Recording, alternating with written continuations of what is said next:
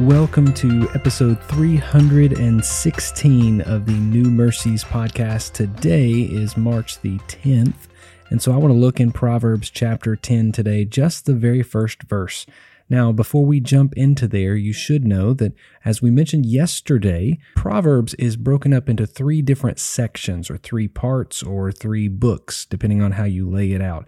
The first nine chapters, and then starting here is the second part of the book of Proverbs. It goes to chapter 19, and then there's the third part that finishes up the book of Proverbs. So this has about nine and a half chapters in this second part. The first part of the book of Proverbs, the first nine chapters, have to deal with moral issues. Uh, they're primarily those things that we struggle with morally. This second section here is the wise Solomon is walking through just different phases of human life, human activity, just different parts of what we experience as humans. The first part of this section has to deal with a lot of contrasts. So he talks about something and then he contrasts it with something else. So, as we will see here in the very first verse of chapter number 10, the Bible says, The Proverbs of Solomon A wise son makes a glad father, but a foolish son is a sorrow to his mother. Now, already we see how this is a contrast, right? So, a wise son and a foolish son glad father, sorrow mother.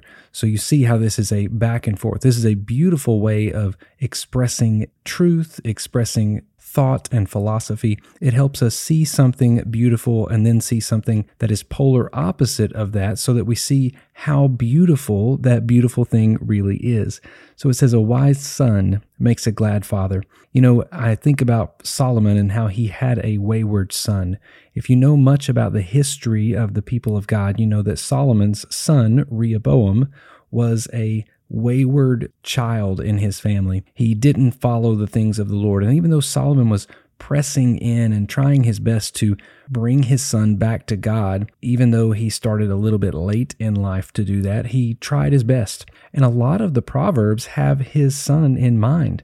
And so it's a blessing to us that he even had a wayward son because he wrote these beautiful, wise words a lot to his son with his son in mind. And now we get to glean from the wisdom that Solomon had. So, with that in mind, we think about how a foolish son is a sorrow to his mother and imagining how difficult it is for a parent or a mother specifically to be burdened for her child. If her child is walking in foolish ways, if her child is running away from the things of God and putting themselves in danger or difficulty. You know, when it says foolish, that word has a couple of different meanings. We know most of the time in the Proverbs it means um, to be foolish or silly, or even the word stupid, um, meaning they are doing things without any thought. Uh, but another term of that is arrogant. Uh, and so if they're doing something out of complete arrogance, then it can be a sorrow to a mother because it's something that's not okay. It's something that they are putting themselves in an area that they may not be equipped to handle.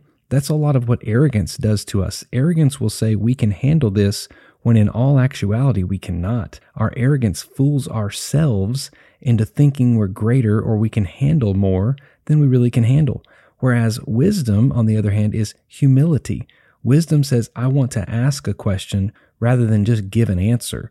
I don't want to tell you some answer. I want to ask a question to learn more so that I can work through this problem or this situation to know if that's something I want to walk into or not. It says, Wisdom makes a glad father. A wise son makes a glad father. Today, each one of us are a son or a daughter. We all have been a son or a daughter. Now, maybe you grew up without a biological parent in the home, but we know that we have been born into humanity.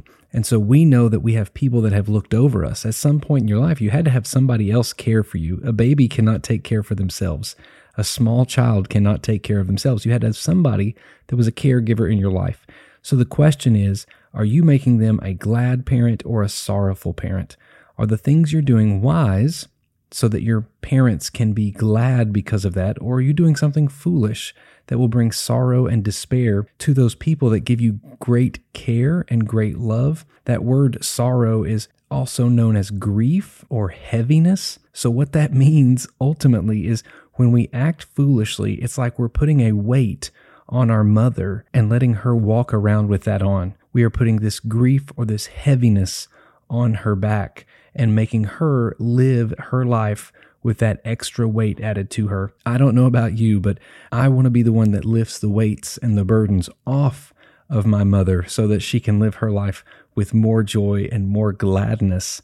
So, how can I do that? By being wise, by walking in wisdom. Today, walk in wisdom. And the simplest way to do that is through humility. We can either act in humility or we can act in arrogance. If you act in humility, you'll make your father and mother glad. If you act in arrogance, you will bring sorrow and heaviness and a burden to those who care for you.